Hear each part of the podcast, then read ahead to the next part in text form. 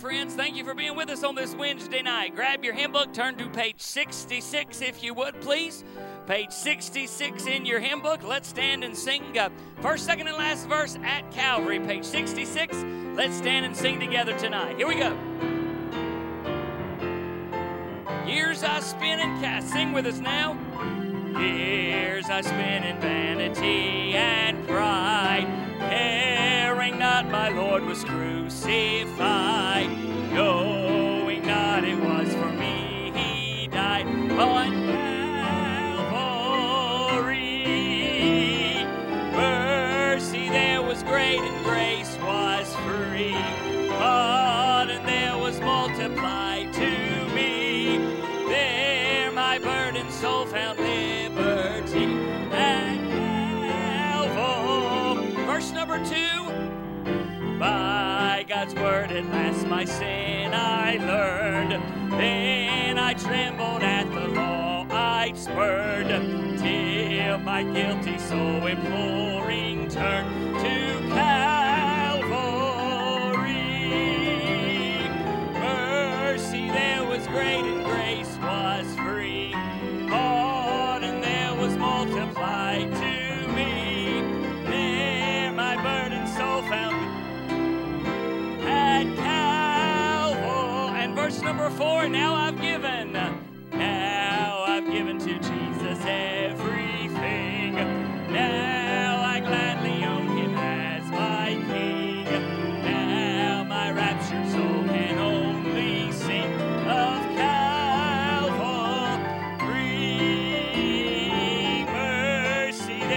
great and grace was free. Oh, and there was multiplied to me. There my burdened soul found liberty at Calvary. Amen. Love that song. Thank you so much. Let me give you a couple of prayer requests tonight, then we'll take your requests this evening. First of all, some of you already saw this on social media perhaps, but pray, pray, pray for Miss Annie from the Joyful Sounds. Uh, if you haven't seen it, uh, it was you can check it out. It's out there as of last night. She had another fall yesterday, and unfortunately, it was disastrous. She uh, she did not hurt her foot that she broke the last time, but she broke a wrist, fractured a couple of ribs, and broke her jaw.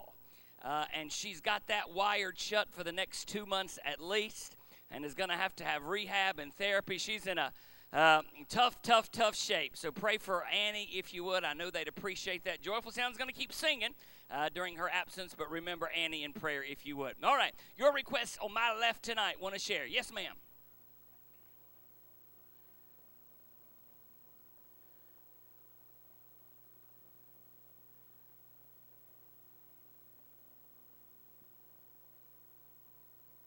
All right.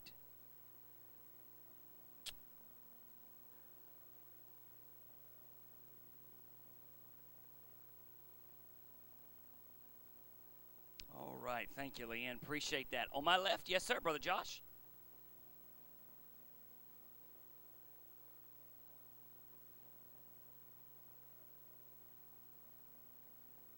If you've never had that, you're, oh, my gosh. Even in the best of situations, that mess is nasty, nasty. Amen.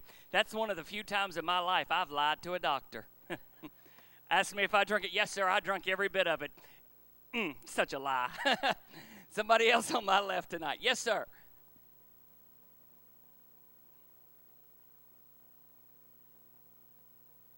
Absolutely, Brother Rufus, you bet. Somebody else on my left. Thank you. Yes, ma'am, Lisa.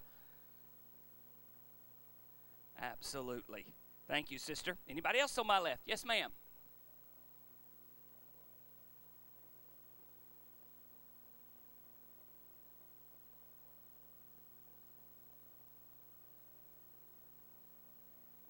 All right, Miss Janie, certainly. Anyone else on my left? Thank you for these. Yes.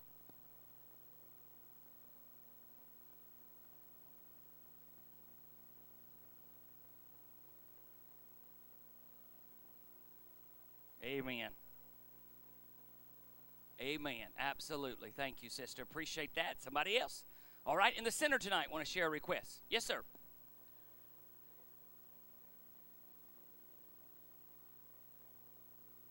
All right, certainly. Thank you. Say again? going to be quiet. Amen. All right. Yes, sir. Brother Biggs.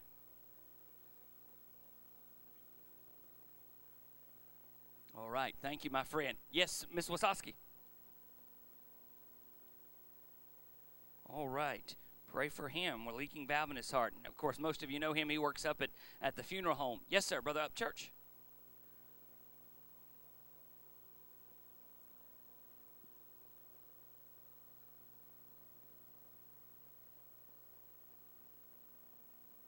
All right. Thank you, friend. Appreciate that. Miz Helbert. Amen. Wonderful. Certainly. Amen, Miss Helbert. Certainly. Somebody else in the middle. Thank you for these tonight. Yes, sir, Brother John.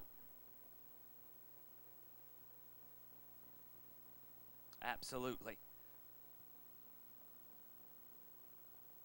Amen. You better believe. Boy, God must have something great for us, the way the devil's fighting it. Amen. That's well said, Brother John. Amen. Amen. I mentioned uh, in my Sunday school class about Brother Heath. Really lift him up in prayer. Uh, Heath Williams, the one that's scheduled to preach for us in a couple of weeks on the start of our Jubilee, uh, left for a, a honeymoon with his wife. They didn't take one when they got married. Got food poisoning before he left the country. Got to the con- uh, got to Mexico. Had a shot for the food poisoning, allergic reaction to the shot. Then got hand, foot, and mouth disease and strep. Uh, he's in bad, bad shape. So pray for Heath if you would. Appreciate that. Anybody else in the middle? On my right tonight, want to share a request this evening. Yes, sir. Amen. Certainly, brother. Absolutely. Ye- yes, ma'am. Miz Irma?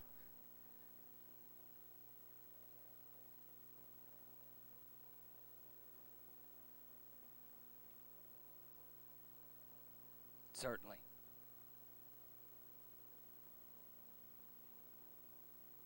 Amen. Amen. Miz Pam?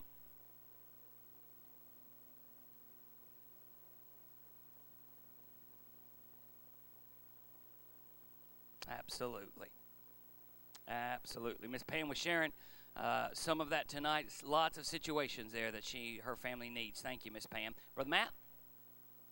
Yes, thank you. A lot of you know Missy Lanham. Uh, she's actually been here to our church before uh, when a couple of events was done. Uh, she and I taught together. Good, precious young lady going through her second battle of cancer now, so pray for Missy. Thank you, Matt. Yes, sir. Amen, Charlie. You bet. Somebody else. Thank you for all of these, church. On my right-hand side, anyone else?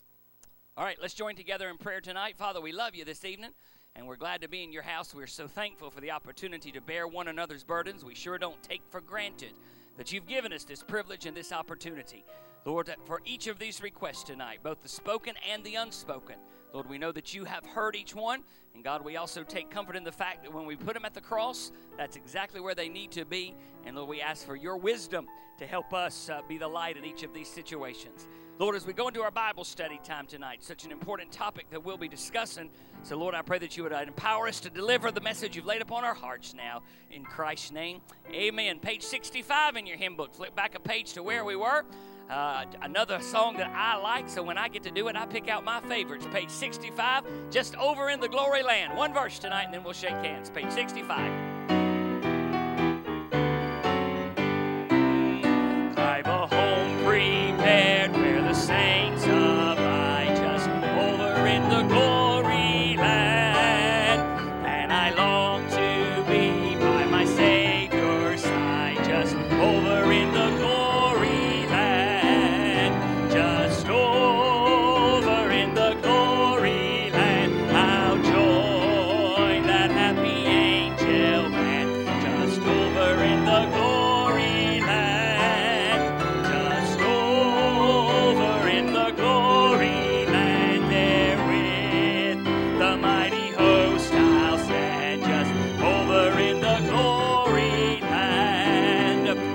Each other, welcome each other out tonight.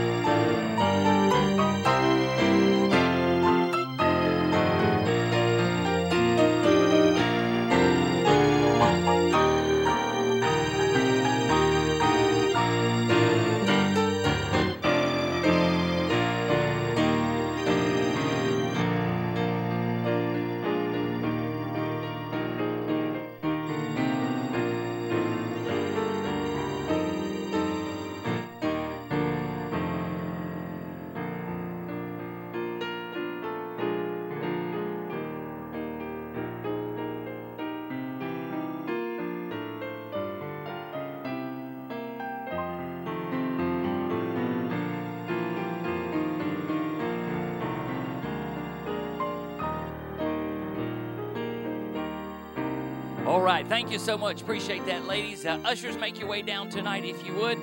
Congregation, I want you to turn in your Bibles to First Kings chapter eighteen tonight. First Kings chapter eighteen this evening. You worship the Lord if you haven't done so with tithes and offerings. We're going to get into a message tonight that I think is not because I'm talking about it, but is of such importance. So I wanted to uh, provide ample time for us to talk about it. First Kings eighteen. Father, bless our offering. God, may it be what you'd have it to be. Lord, bless especially our Bible study time to come. In Christ's name, amen.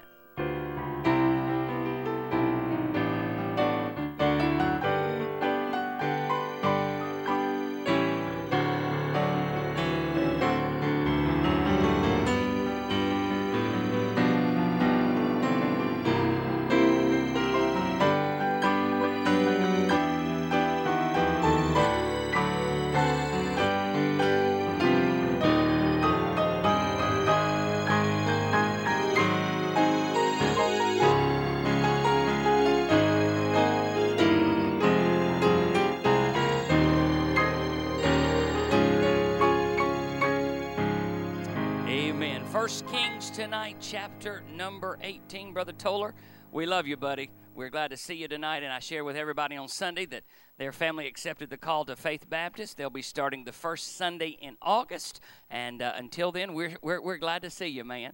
Uh, and college is going to remain here at least for the coming year, so folks have already been asking about that, and uh, we're glad to report that's going to stay with us. First Kings tonight, chapter number eighteen.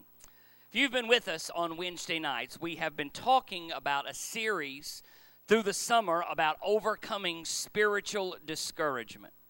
Thus far, what we've been looking at is the mountaintop experience, both literally and figuratively, that Elijah experienced there on Mount Carmel.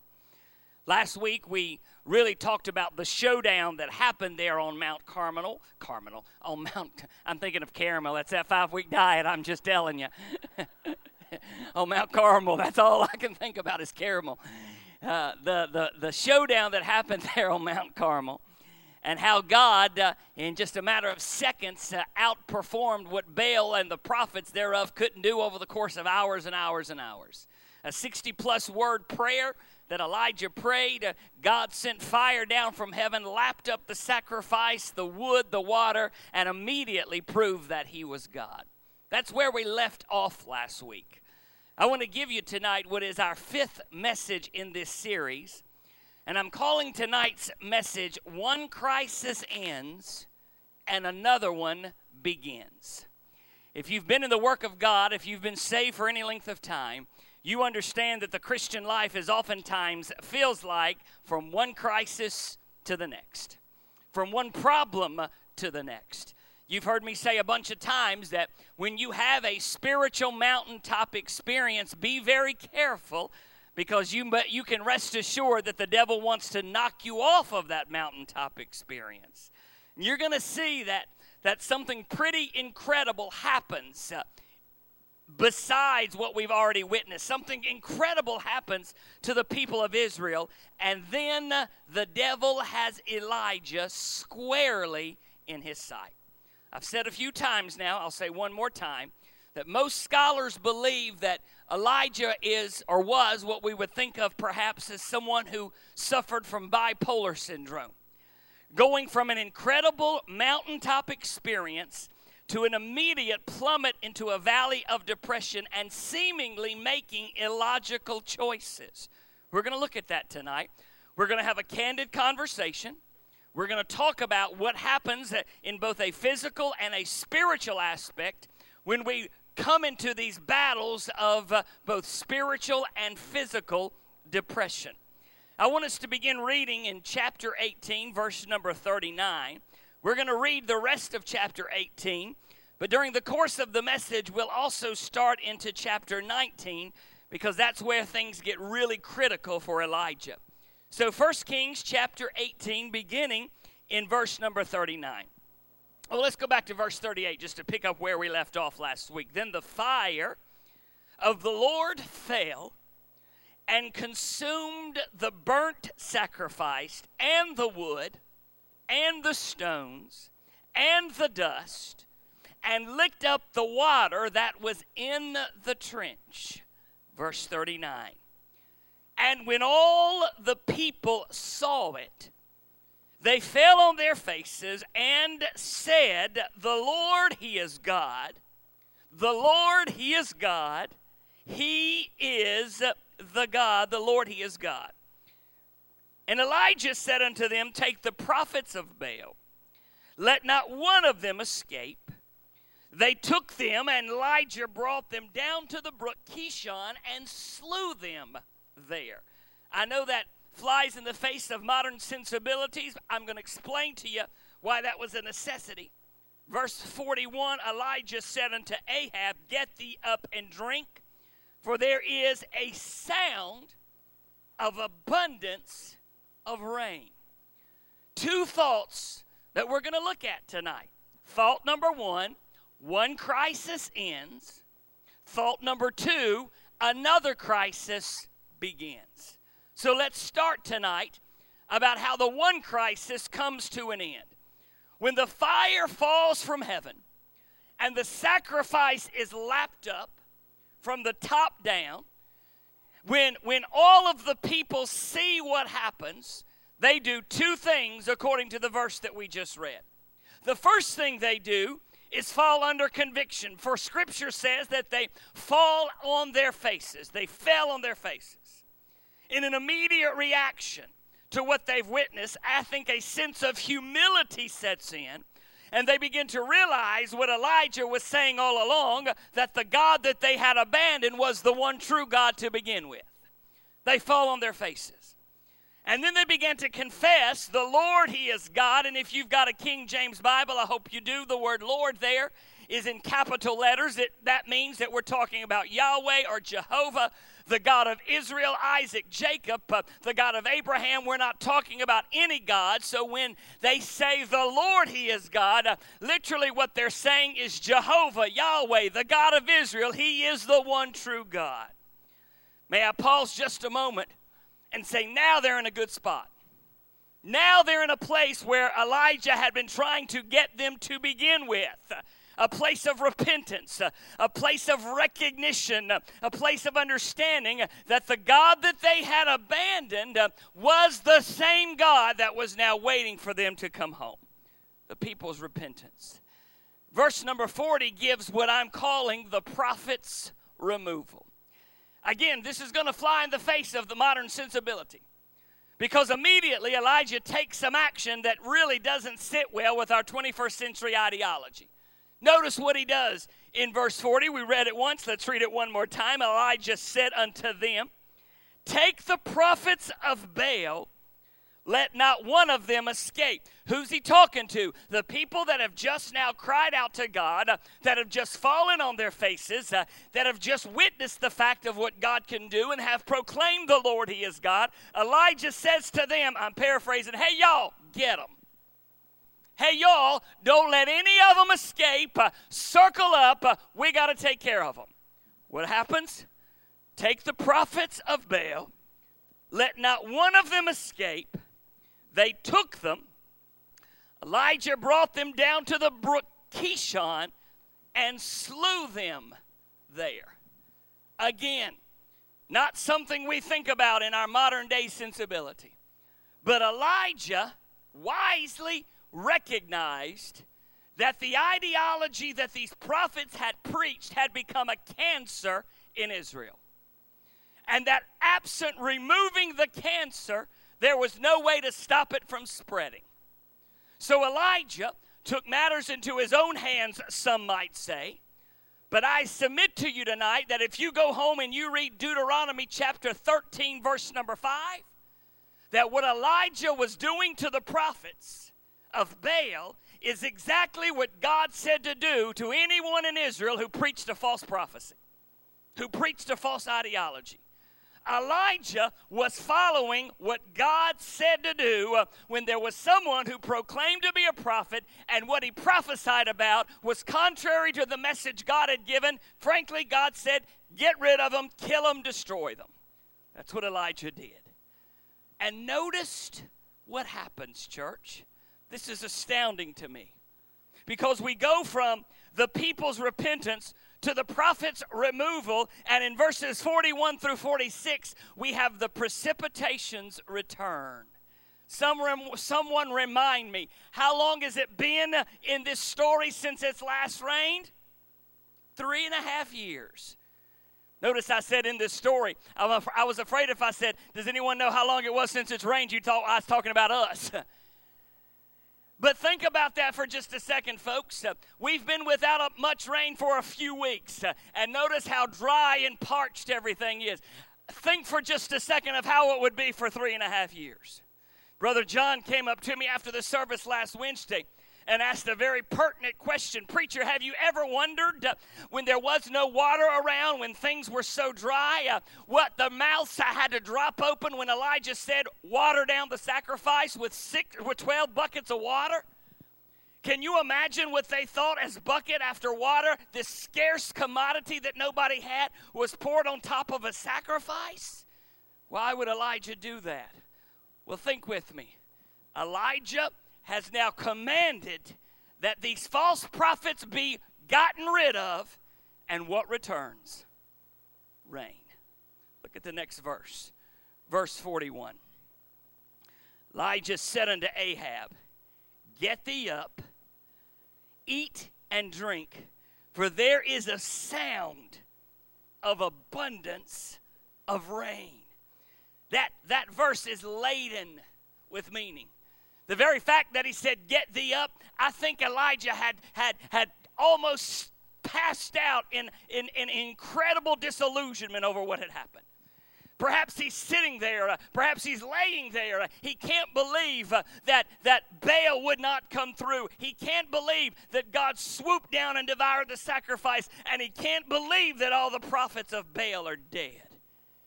And so Elijah, the preacher, turns to Ahab, the king, and said, hey, buddy, get up. I hear showers of blessing. Off in the distance, the sound of abundance of rain.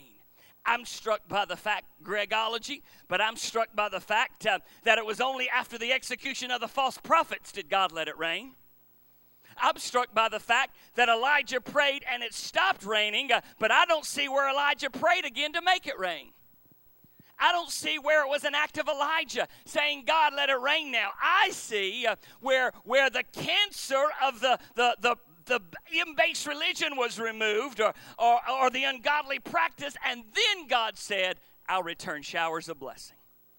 When, listen now, when the people got right with God, God poured out blessing upon the people. Isn't that a simple statement? But it is a profound reality. We know it, we hear it, I recite it, you know it. If my people which are called by my name, et cetera, et cetera, et cetera, then will I hear from heaven, will forgive their sin, and will heal their land. When God's people get right, God pours out showers of blessing. We see that profoundly. Let's read the rest of the chapter so you can see how good it gets. Elijah, verse forty-two, went up to eat and to drink. Excuse me, Ahab went up to eat and to drink. Elijah went up to the top of Carmel, cast himself down upon the earth, and he put his face between his knees. Said to his servant, go up now, look towards the sea. And he went up and looked and said, there is nothing. And he said, go again seven times. Elijah's acting on faith now. It came to pass at the seventh time that he said, behold, there ariseth a little cloud out of the sea like a man's hand. He said, go up, saying to Ahab, prepare there a chariot. Get thee down, that the rain stop thee not. Came to pass in the meanwhile uh, that the heaven was black with clouds and wind, and there was great rain. And Ahab rode and went to Jezreel. By the way, that's where the palace is. You'll soon see. The hand of the Lord was on Elijah. And he girded up his loins and ran before Ahab to the entrance of Jezreel. We got to put all of this in perspective, because this incredible victory is about to explode. Elijah has said, uh, exercising faith, Ahab, get up. Uh, God's about to send showers of blessing. Uh, a, uh, uh, Elijah hasn't seen it himself. Uh, he hasn't witnessed it himself. Uh, he just is exercising faith uh, that God's going to keep his word. Uh, so he tells his servant, uh, they go back up to Mount Carmel. Uh, he says, I can't look. You go look. Uh, and the servant says, I don't see a thing, uh, uh, Elijah. Elijah says, go back and check again. And the, the servant says, I see a little something. Looks like Like a cloud, maybe, uh, and then all of a sudden, the thunder happens, and the rain begins almost out of nowhere. Elijah looks at Ahab, I'm paraphrasing, and says, hey, buddy, better get back to the house. Your chariot's about to get stuck in the mud. That's what he means. You understand you don't get mud without rain. He says, you better get back to the house. His house is in Jezreel. You better get back to the house. Uh, you're about to get stuck, bucko. And Elijah is so confident that he runs ahead of Ahab. And I can just imagine him standing there at the gates of Jezreel as the palace comes through uh, with his mouth sticking out, drinking up the rain, saying, God is good. Something happens, church, between chapter eighteen and chapter nineteen. Because the Elijah that we see in chapter eighteen, this one who is exercising incredible faith, this one who is experiencing mountaintop experiences uh, for the last three and a half years, is a radically different man in chapter nineteen. There's not much of a time lapse. We're not talking about weeks. Uh, we're not talking about days. I think we're just talking about hours. But something happens. And so I go now to point number two. One crisis has ended. It's a national crisis. The people are back to God. The nation is back to worshiping God. They've repented, and God has sent rain again. The national crisis is over. But another one's about to begin in chapter nineteen. It's not a national crisis. It's a personal crisis. It's a personal crisis. What you're about to see, I think, in chapter nineteen is the moment where, if you'll allow me to put it this way, Elijah slips off the mountaintop of a high down into the valley of depression. I'm going to pause a moment. Lord knows we're not going to get through all of this tonight. I got about seventeen subpoints on point two. Depression is the dirty little secret that nobody likes to talk about in Baptist churches. We don't mind requesting prayer for the physical problems that we or our loved ones experience. But we almost never talk about depression in our lives. Let me give you some staggering thoughts tonight about depression. Maybe this won't surprise you, but I have to tell you, it certainly surprised me. Winston Churchill, perhaps one of the greatest minds who ever lived, said, "Depression has followed me around like a black dog virtually my entire life." I'm a big fan of Winston Churchill. I love to read uh, the speeches that he gave. One of the most brilliant orators to ever breathe a breath, yet he suffered uh, from crippling depression. A young lawyer in the eighteen hundreds suffered such deep depression that his friends and his family literally would keep the razors and the knives away from him. You've probably heard of this young lawyer. He became the sixteenth president of the United States, Abraham Lincoln. He stated the following, "I am at this moment," he was in the White House, "the most miserable man alive. Whether it's better that I live or die, I cannot tell." A preacher, a hero, a giant of the faith in virtually all circles. Uh, a gr- many say the greatest pulpiteer who ever lived, Charles Haddon Spurgeon, was given to periods of extreme depression.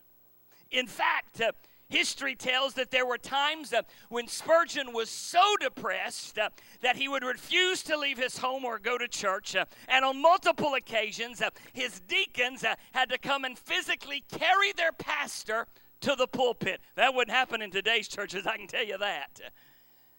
I can give you story after story.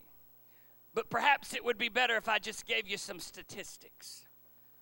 Depression affects people of all races, of all ages, of all groups, and both genders.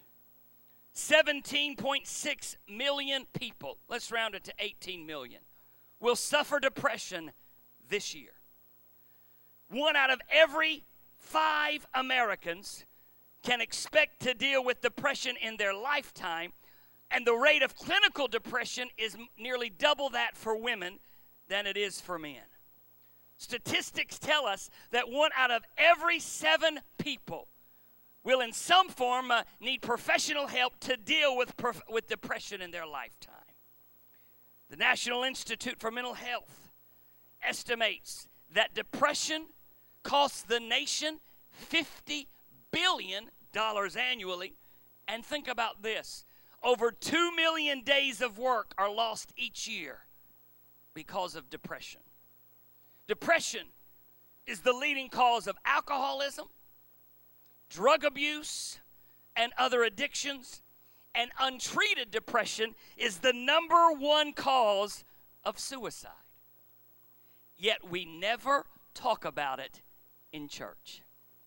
How crazy, how foolish that it affects this many people, yet we're afraid to talk about it. It's a, an insignia, if you will. It's it's something that we, we keep hidden, that we don't discuss. It's almost as if we're ashamed to admit the fact that either we or someone in our family has struggled with it. Let me let you in on a secret. We've struggled with it in our home. We've dealt with it. My wife has given me permission to share the story. Most of you know the story if you were here several years ago when I talked about it. Uh, she's battled it. Uh, In fact, uh, it came to a breaking point uh, when I walked into the bathroom one day and she slumped over the, ba- uh, the, the clothes hamper, and I said, "Renee, what's wrong?" Uh, and she looks at me, tears streaming down her face. She's got, she's, I've got everything uh, that I've ever wanted in life, and I'm miserable. And I looked at her and I said, "You know what? We're going to the doctor."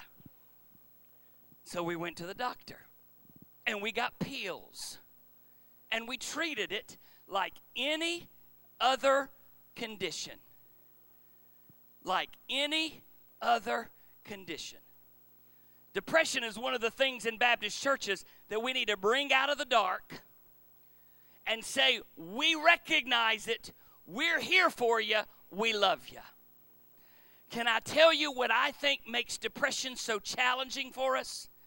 Because people who are struggling with depression don't do logical things, and we can't wrap our minds around that. I'm going to show you an example in just a moment of Elijah. We want our friends, our loved ones, ourselves to act logically, but people who are struggling with depression don't act logically. Why? They're struggling with depression. Let's go into chapter nineteen. Notice what it says. Verse one. Ahab told Jezebel all that Elijah had done. We got to stop right there for a second. Ahab still ain't got it, y'all. This, what, what he just witnessed was not just about what, what, what Elijah did. That's what the God of Elijah did. Ahab still ain't got this. He tells Jezebel all that Elijah had done, and how he had slain all the prophets with the sword. Look at verse two. Then Jezebel sent a messenger unto Elijah, saying, "So let the gods do to me and more also, if I make not thy life as the life of one of them by tomorrow, about this time. Remember where Elijah is? He's at the gate. He went out ahead of Ahab. He's there in the city, in Jezreel. And so uh, Jezebel decides she's going to take matters into her own hands. And she says to uh, the messenger, you go tell Elijah, thanks very much for killing the prophets. You about to face the same thing tomorrow. By this time tomorrow, you going to be dead, buddy. Now, I can understand why Elijah might be afraid, but can we pause a moment and say, can you remember what Elijah's just witnessed? I mean, for in addition to the Mount Carmel experience, this is the same Elijah that was fed by the brook.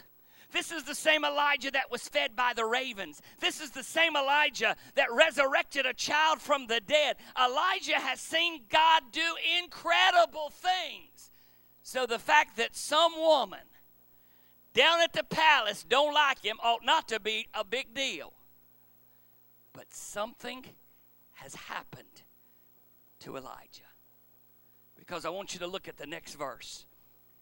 Notice what it says. Verse number three. When he saw that, he arose and went for his life. Okay, I get that. Get out of Dodge. I get it. Came to Beersheba, which belongeth to Judah. Here's a dangerous thing he's about to do. He left his servant there. Verse four. But he himself went a day's journey into the wilderness and came and sat down under a juniper tree. And he requested for himself that he might die. And said, it's enough now, O Lord, take away my life, for I am not better than my father. Would you, would you agree that this Elijah is radically different from the other Elijah? This don't even look like the same man. This, this, this does not look like the same man who just whooped four hundred prophets with a sixty-seven word prayer. I think if God can handle four hundred prophets of Baal, he can probably handle one woman. Or one man. I'm not being sexist. He can handle Jezebel. But I got to say it over and over. When we struggle with depression, we don't think logically. We don't act logically. You see, three things, and I'm not going to get through all of them. I'll get through as many as I can. Three things, very quickly, that I think are telltale signs of Elijah sinking into depression. Number one, he's running away. He's running away. I said already, God has shown Elijah miraculously. He can handle this. He can handle everything that life throws at him. Yet Elijah does what is irrational. And folks, if you read the if you if you read carefully, he doesn't just leave Jezreel. He goes one hundred twenty-five miles away. Mount Carmel is at the top of Israel, the northern kingdom. It's almost at the highest precipice. He travels one hundred twenty-five miles to the southern tip of Judah. He goes as far away as he can while still being in the promised land. I mean, we're not talking about leaving the city. He goes as far away as he can.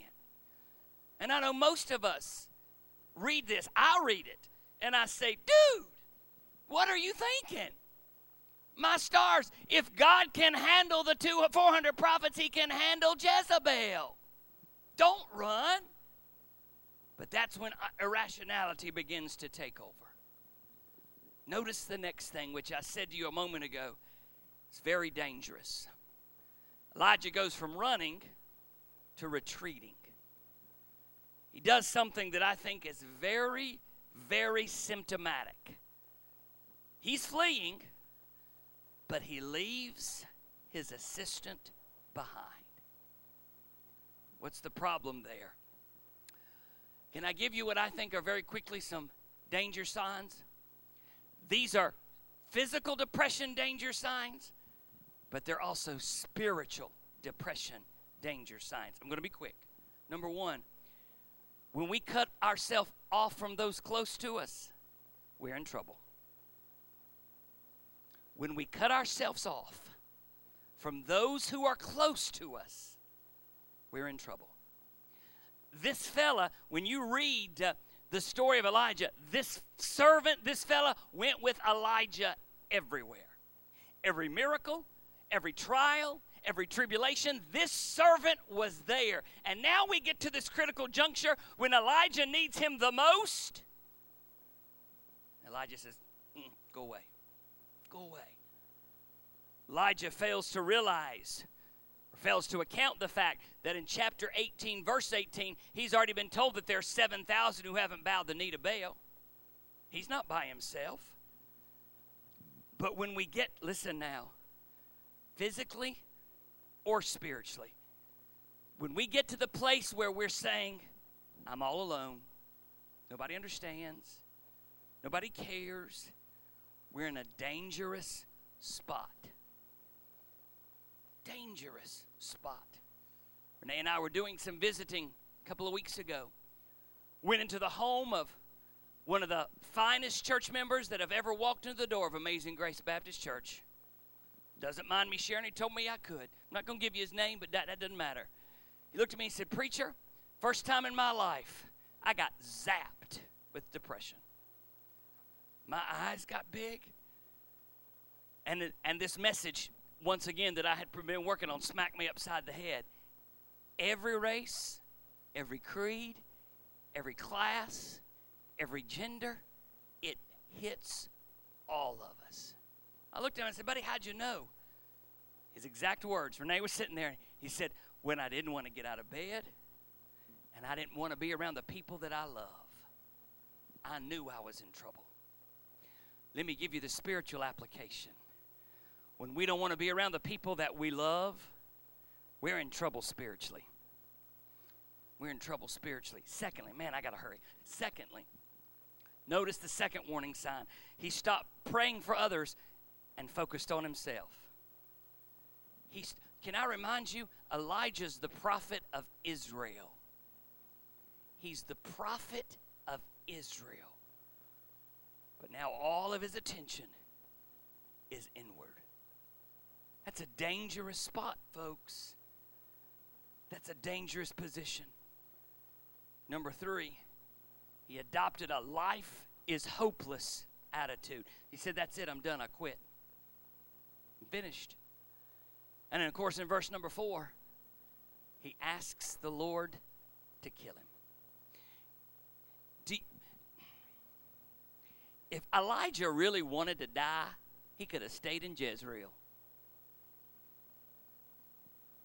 Because they, because, because Jezebel done said he's going to kill her. I mean, she done said she's going to kill him. If he really wanted to die, he didn't have to do what he did. Elijah's suffering. Elijah's suffering. Depression ends up with a rationalization. I'm done with this. It's the last clause of verse number four that I think really sticks out.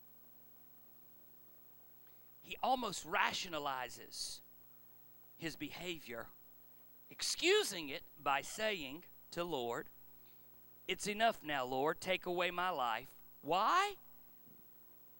For I'm not better than my fathers. What? What? Can I, can, can I pause him? Who told him that he was? I'm not being unkind, but who told him that he was? Why you say that, preacher? Because something's clicked. Elijah's not thinking like the preacher. Now, let me pause a moment and say, we'll look at this in next week. We serve an awesome God. Unlike friends and family who don't understand and say things like, snap out of it. It's like telling a diabetic, get better. Or someone with cancer, quit. You know, that that's that's our mentality with depression sometimes. Snap out of it. Pull yourself up. Come on. God doesn't operate that way. You're going to see that God, in a very, this just in a very loving way, scoops up his prophet and lulls him to sleep and helps him understand, Elijah, I got you. I got this. Can I end this tonight, longer than I anticipated, by telling you what the doctor told me when we're sitting in the office and I'm begging my, her to give my wife something, anything, I don't care what it is, give her something. Name the pill, I'll go buy it. She looked at me and she said, Mister Hodges, right now, you need to be still. And you need to love your wife. All you need to do is love your wife and let me work on her. Can I encourage all of us? I think sometimes that's what God's saying to all of us. Be still. Let me take care of this. Let me love on you just a little bit. Let's stand to our feet.